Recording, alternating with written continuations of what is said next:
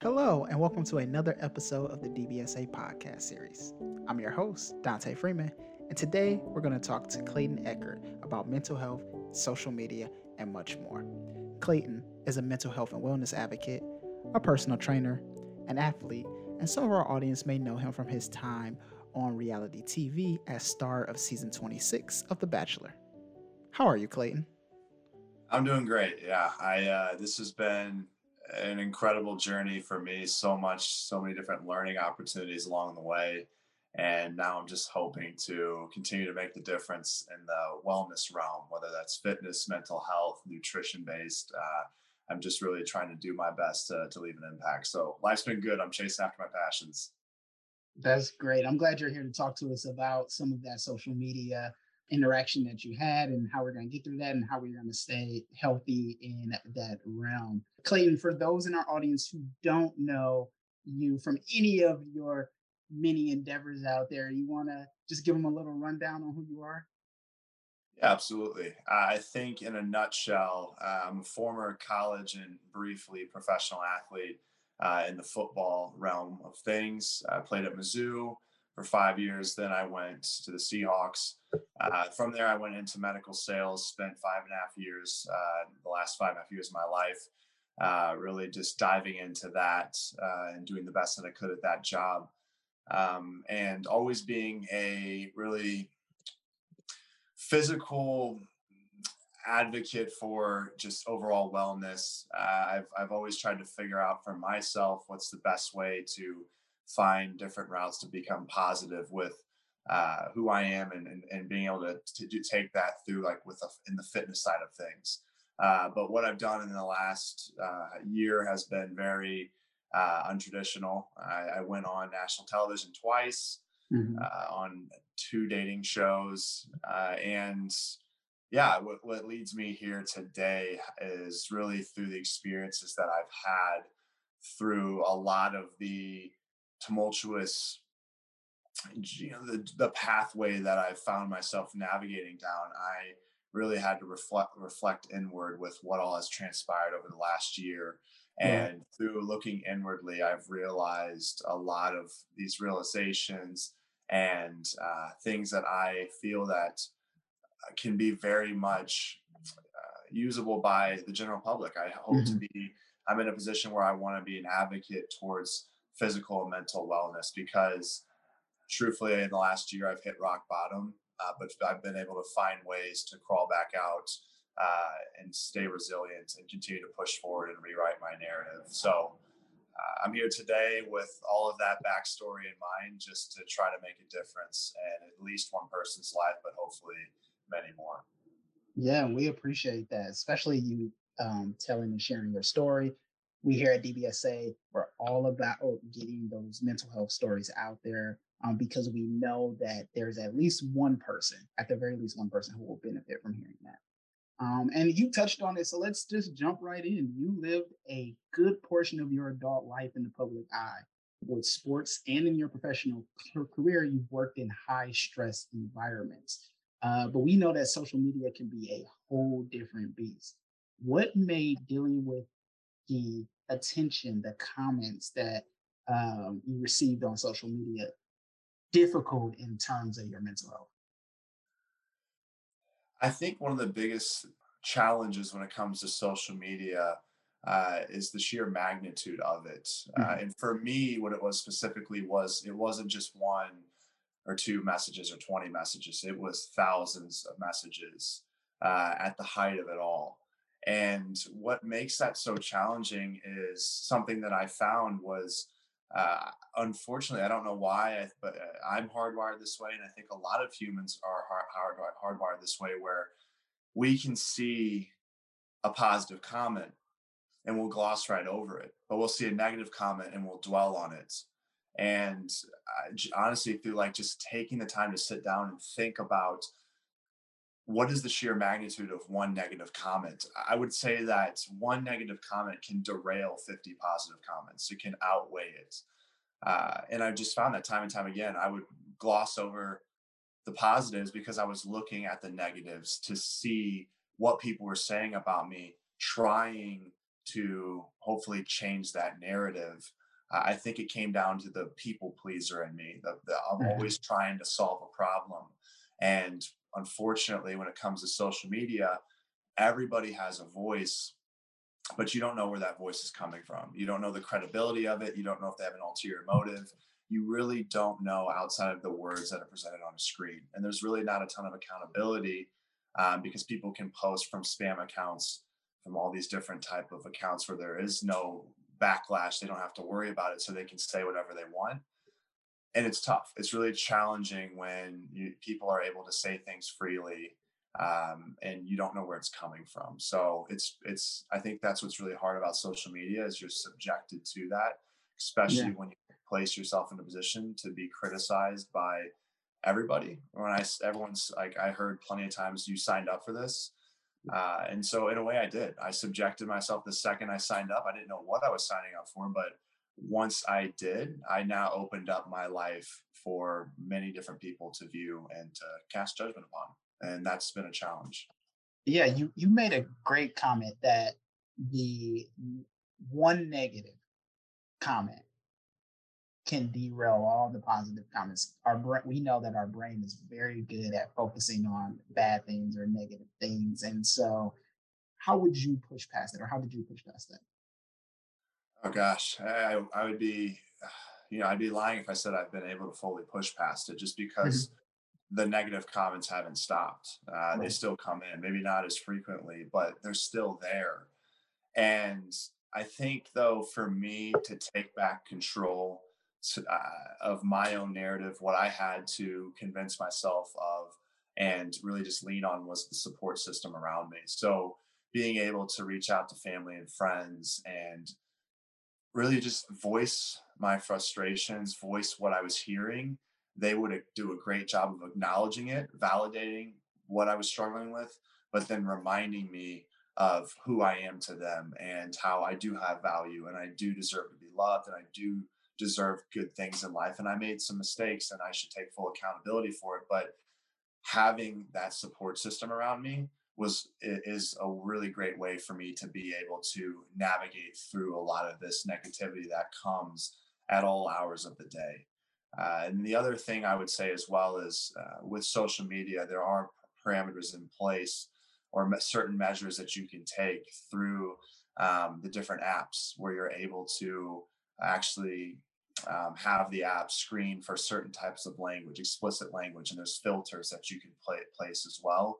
Uh, that'll help cut a lot of that out because it'll just basically you'll never see it. It'll just take it, flag it, and remove it from your comment section or your DMs, mm-hmm. whatever it might be. So uh, they're just taking different measures, understanding that there's many options available, just finding ways and continue looking for more ways to rid myself of that uh, has has helped. That's excellent. That's actually great advice. Uh, we talk a lot about making sure you curate the social media that you want to see, right? You're in control of that content to, to an extent, um, and making sure that you understand uh, how to use the platform so that you can use it in a way that's uh, good for your mental health. You have now gone from, you know, dealing with the certain, let's say, unsavory parts of social media to using that platform to spread your message and tell your story about you know mental health and mental wellness what made you do that i think the biggest thing was is i've always uh, i say always but uh, my mental health struggle started back in seventh grade and mm-hmm. for a while for a long while uh, i wouldn't address the issues outwardly i wouldn't publicly uh, admit to any of the struggles that I had because I was raised in an environment, uh, especially in the sports realm, where if you talked about your mental health struggles, you were considered soft and a slew of other expletives. So, because of that, I just suppressed it all. I didn't want to be subjected to that criticism. Uh, but what happened was then I started to become very depressed. I started to have suicidal thoughts at, at a young age and I was too afraid to ever go through with it. Uh, I also didn't want to leave that burden on my loved ones because I knew I had a lot of love in my life. Uh, but what happened was I realized I had to find a healthy outlet for dealing with what I was going through.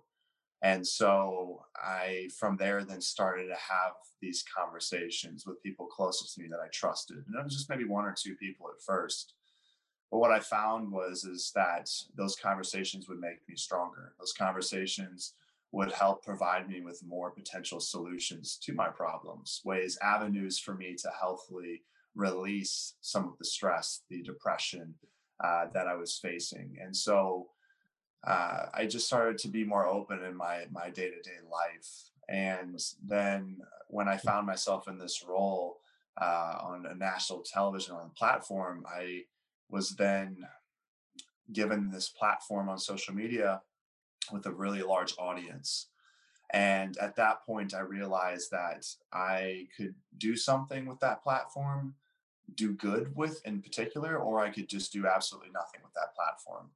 And I think because I'm so passionate about how I was able to change my own life and get through my mental health struggles, uh, both mentally and physically as well, the things that I've dealt with with body dysmorphia, uh, I realized that if I can get somebody else to be able to change their narrative, then it's totally worth it. But now I have a platform of 300,000 people following me that I can get through to them with the right information. So I felt that I had almost uh, not a duty or responsibility, but I felt it just felt like it was my purpose was I have this large audience.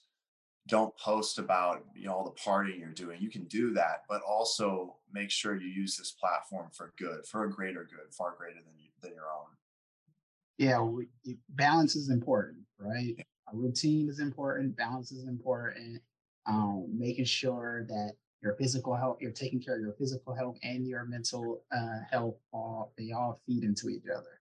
Um, I really appreciate you saying how much your support system plays into you being able to get up and talk about your mental health uh, with everyone um, we here at DBSA talk about how important it is to make sure that you have a good support system because we know that that helps the wellness. Um, for you, was your support system largely family? Was it friends? Was it both? Yeah, for me, you know, it's not, it's not a massive number. I mean, I would say my support system cumulative is maybe six people. Uh, and that's all I need because um, those relationships I can lean on. I know that I can turn to those individuals at any point. They're friends, it's family, uh, it's my girlfriend Susie. Like it's those people in my life that I know no matter what time of day it is, um, no matter how much they have on their plate, like they'll they'll push that plate aside and and be there for me uh, when I need it because that's they they know that if I'm coming to them about something that uh, it's it's something I, I, I want to address and, and I feel comfortable coming to them about it. So uh, it's it's a small number, but that's the beautiful thing about it is and something that I, I try to tell people as well um, or emphasize is the biggest thing we all need to realize is our struggles is we're not going at it alone. Um, and then once we realize that, we can go find different outlets to see, like to find other people out there in the world that are struggling with the same thing and that's great to find but then ultimately we just need a couple people really in our own day-to-day lives that we can pick up the phone and call and and how do we get to that point like well we have to explore those avenues of you know who can i open up to? Who am i comfortable opening up to? And that that's a journey in its own. I think i started small. I started by just talking about things that were um, not really my internal like it wasn't like it was something maybe minor that I said, Hey, I, I just want to talk to you about a struggle I faced at work today. And I'd kind of start screening my friends and family just to see how they responded. Would they take it seriously or would they just kind of pass it off and be like, yeah, whatever. Like we all fit, face these issues. Like you're, you're like everybody else has the same problems. Okay. Like I don't feel it now that I can really open up to this person because they're minimizing what I'm going through. Um, so it's just, it, it, it's in itself it's it's almost like a job interview like you have to go through life and find the right people and have them in your corner uh, because the wrong voices in your head will lead you down a much different path and a, and a dangerous one yeah i've talked to a lot of guests and you're the first one who has ever said something along the lines of giving a practical way to screen someone to see if they would be good to be in your mental health support system that's a little profound for me. I we talk about it sometimes very abstractly, right? but it's another thing to actually say, okay, I'm going to say, hey, I had a tough day at work and try to talk to one of my friends about it to see how they're going to respond to that. To because just because we know that some friends are good for one thing, some friends are good for other, but we're building a support system. We need, like you said, we need them there to talk about anything that that is bothering us or not bothering us, you know, um, but anything that we need them for at that time. And yeah, giving that that practical advice there, I think our audience will really appreciate that. Yeah. And I appreciate that. I picked that that is that's a lesson I'm gonna take for myself. Yeah, I just think it's it's important for us to remember that our mental health is our everything. I mean, that is who we are. And you can take two people and put them in the exact same situation, and someone will come out smelling the roses, and someone else will come out smelling something else, right? Like the exact opposite. It's just uh, that's that's the nature of who we are and what we're hardwired to be. Is we're all different, but all of our issues matter. All of our realities are very real to us, and so if we're willing to allow somebody in and be vulnerable, uh, they have the ability to change us for better or for worse. And I think at the very least, we owe it to ourselves to take the time to make sure that that person is someone that we feel confident in opening up to. Yeah. Well, Clayton, I want to get to um, a comment you made earlier about starting to deal with your um, journey with mental health and, and some of the struggles with mental health when you were in seventh grade. We know a lot of people in our audience um, first notice the signs of depression or bipolar or um, maybe major anxiety when they're young and trying to figure that out. Um, I know for you, you were involved in high school sports. You had a um, circle of friends. You pro- on paper, you probably looked like the perfect student, but something else was happening inside, right? Yeah, you know, again, that whole journey for me started when I was in seventh grade, and I started to catch myself looking in the mirror every morning, and I'd pinch my stomach, I'd pinch my sides, I would just pinch areas of fat, and I'd kind of shake it and, and jiggle it, and I just would look at it and would hope that I just I wish I didn't look that way. Right. And so then from there, what happened was I, with football, had to put weight on. I mean, I, I as a senior in high school, I was 195 pounds. I looked at the income when I realized I wanted to walk on at Mizzou. I looked at those uh, incoming freshmen; they were 235 at my position uh, on average, and so I realized I had 40 pounds to make up in a matter of five or five months from the point that I made that Google search. And so I just ate everything inside. I was eating three peanut butter jellies right before bed. Um, and I put on 30 pounds in, um, I think, three or four months. Uh, and so it wasn't good weights.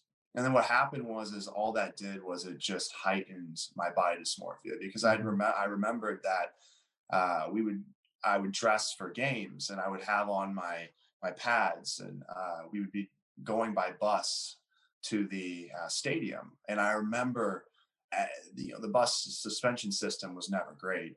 And so every time we hit some bump, I'd feel my my fat jiggle on my body, and I just hated it. And it was, mm-hmm. it all it did was it just made me more hyper aware of how I looked, how I felt, and all that added weight. Like I went from probably 15% body fat up to 24% body fat. So I was heavier. I did have more fat on my body. So I already, when I was at a like smaller body fat percentage, I already was struggling with the body dysmorphia and, and I'd look in the mirror and think I was fat. And then what happened was I added some more fat on my body and it just heightened that. It took that up 10 notches. And I knew I had to be that size to effectively play at that high level because everyone I was playing against was 275 pounds. So I had to be that size uh, and I, so I, I just told myself, like, you have to be this way. But unfortunately, it was a big struggle because I would catch myself multiple times throughout the day pinching my stomach or having experiences where I, I jumped up to catch a ball and I came down and I could feel the fat like the from gravity like move and I just hated the way that I looked in the mirror and, and how I felt and it was it was really tough with that weight gain. Yeah, and you've you've talked about living with body dysmorphia before. I have a question based. How did dep- like feelings of depression um, correlate with this? Did it feed into it? Did the feelings of depression come first and then body dysmorphia? If it, is it all tied yeah. together? Yeah. Yeah, uh, I think again, seventh grade was the start of just my mental health uh, journey, but it, it was it was they they were separate, but they played into each other. My body mm-hmm. dysmorphia led to a heightened sense of depression uh, because part of what happened in seventh grade also was I went from a Lutheran school to a public school, and uh, I was very sheltered prior uh, in this Lutheran school. Uh, MTV was blocked on my TV uh, until I was 16 years old. My parents were pretty strict. They believed mm-hmm. in. Um, I had the mindset of waiting till marriage to be intimate with anybody. I even like hadn't kissed anyone up until that point. So I went into middle school and uh, I went. I was bullied. Like I was not the size I am now. Uh, a lot of kids didn't like me because I was different. Because I was a preacher's boy was mm-hmm. the term that was thrown around at me. Um, I just didn't fit in, and so I felt that. And so I've always felt like I wasn't good enough. Uh, and with the body dysmorphia, I didn't like the way I looked. So I sometimes found myself saying, well, the reason why you're not attractive to somebody else is because of your image. It's because of the way you look. Like they see what you see. Right. Uh, and so all that did was it just compounded, and that body dysmorphia led to more depression. And then the more depressed that I was, I was less likely to.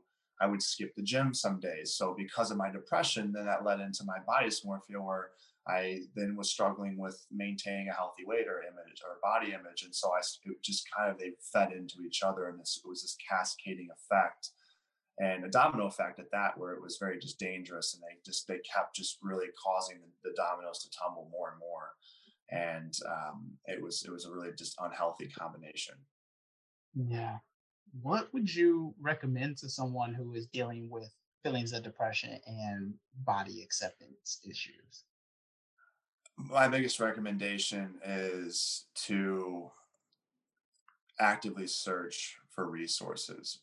Um, but but take the time to to to educate yourself um, screen like look for the experts. Like uh, the great thing about google is um, we have the ability to truthfully just reach out uh, or we can type in and we can find resources right away. It doesn't mean they're always good ones so we have to keep that in mind but i think this is where individuals the best thing we can do is first find resources that are credible um, and and once you're able to do that then start asking those questions to those those people um, because a lot of what we see in life is the one of the, lot, the biggest reasons why individuals do commit suicide it's it's because they feel isolated they feel alone um, mm-hmm. it's often referenced in multiple studies and so what we have to be able to show someone is you're not alone uh, and and and and do, making this decision to end your life is not the only option so how do we show somebody that there are other options available? How do we show them that they're not alone? We just hope to get them to a place where they reach out, they look, seek for the, they seek the resources, and then when they seek the resources, they're going to see other stories of individuals that are just like them, and so it's double edged. It ends up helping show that they're not alone. It also helps to show them that there are other options available, uh, and that they it's not time to give up yet you've come to a part a point in your life where you are being very vocal about mental health. Why do you think it's so important to share your story now? I think it's so important because I've already seen it. You know, my one my story as I share it, I've already had individuals reach out and it's showed me that the power of your words and how they can change someone's life. I had a really, really cool example of somebody that um, that happened to just be watching my uh, lives, the IG lives that I was doing with my personal uh, training, and I was doing these uh, hour or thirty minute long workout sessions. They were free to the public to show up and partake in it at home. And this individual had done; they did all six of the sessions that I did every Saturday. And there were multiple times where I was doing it, and I had maybe, you know, I had three hundred thousand followers on my social media, but I had maybe twenty people that I could mm-hmm. see that were doing the workout.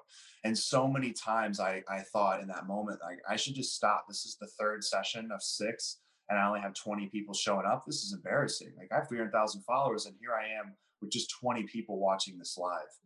But what thankfully well, I just kept pushing through with it. I'm like, you know what? You still have 20 people on here that are that are giving it a go and you could be changed in their lives. You don't know, but they're here, right? Mm-hmm. So who knows who's behind that screen, but they're they're they're on it. And what ended up happening was one of those people that had been on all six, they reached out to me on social media and they said, Hey, um, can I send you a letter? I wrote you a letter. And I said, Absolutely. And they sent it to me. And what I saw, like what in the message they told me was that they had followed my workouts for the last six weeks and they hadn't worked out in years. But because they like finally felt like they, there was something that they could do at home in the comfort of their own home, not having to go to a gym, and they saw my enthusiasm and willingness to want to help people, they started doing the workouts. And day one, they couldn't even do a single movement, but by the sixth week, they could they could do the movements. And what they ended up telling me was they wore shorts for the first time in 15 years. Mm-hmm. They felt confident enough to go out in public in shorts, and they were so happy about that.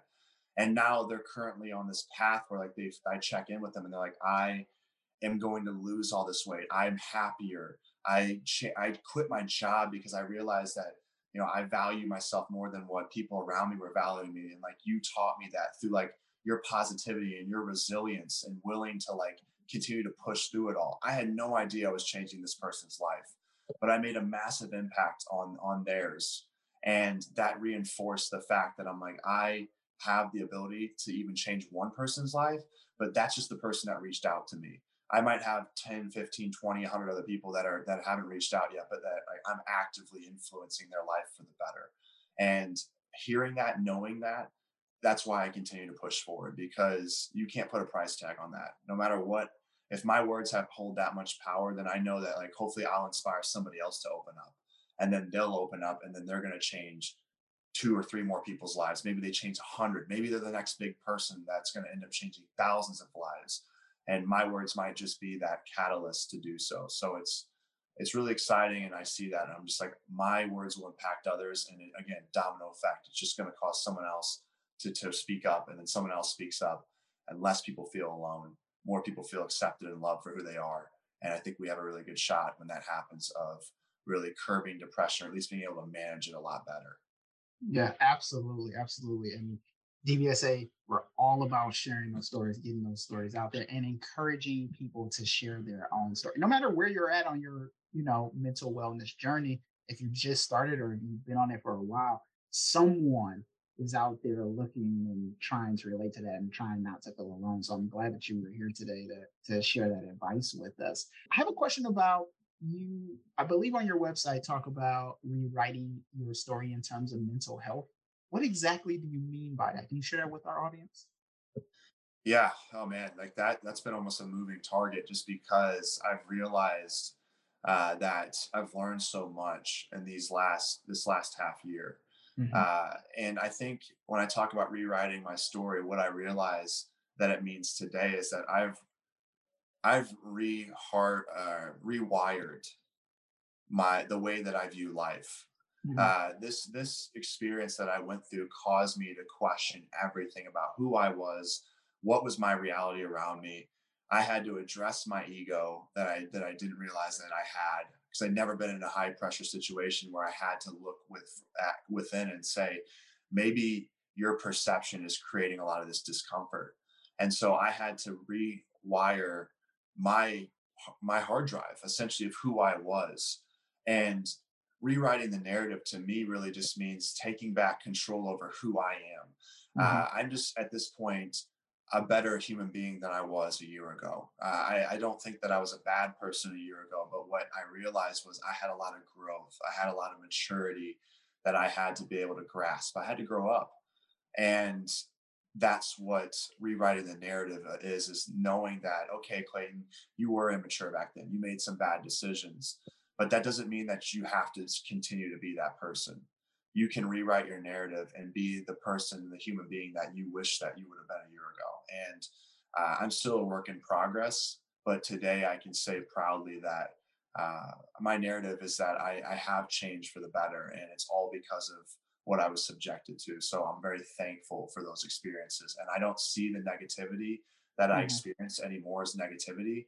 I see it as it was, in a way, um, it was a positive. I've took all my weaknesses, I took my negativity, and I and I'm perceiving it now where all, all of that was actually positive. I just didn't know it at the time. Yeah, I again, I appreciate you sharing with us, um, and appreciate your time today. Before we let you go, we would be remiss without asking you what you're working on today. How can people find and follow you? And you know, tell us a little bit about how you're helping people on their uh, wellness journeys. Yeah. Yeah, the easiest place to find me nowadays is, is on Instagram. That's where I spend most of my time online uh, at Clayton Echard, uh, first and last name. So very easy to find me there. That's where I post uh, time to time with the uh, fitness tips, nutrition videos, funny videos at times, um, just giving a little insight into who I am. I also post uh, speeches that I've given and clips from that as well. Uh, and the reason I'm doing this is because I want to spread the message of hope. I want to spread the message of resilience.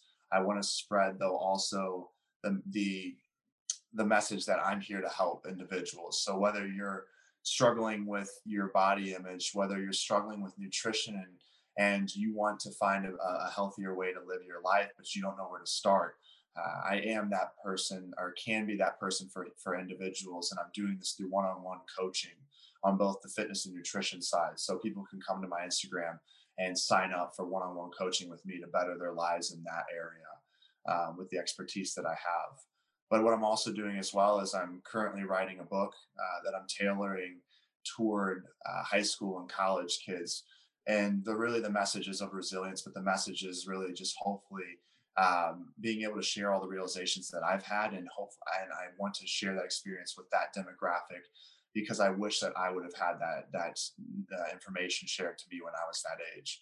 And so being able to speak from a perspective of, you know, when you're in the public spotlight, uh, a lot of kids at that age they think that a blue check mark means that you're more important of a human being. And they think that it brings about so many great things but the fact of the matter is is that it brings a lot and i want to show kids that just because you're famous just because you have a blue check doesn't make you a better human being doesn't also mean it's going to solve all your problems like it, can in fact like bring more than you ever thought in your own life so uh, i hope that though through all that i've went through with this book and i'm also going around the country now and speaking to high schools and colleges uh, i just want to be able to share my story uh, and hopefully impact one or two people. So that's what I'm currently doing and in the pro- process of um, of doing it in these moments.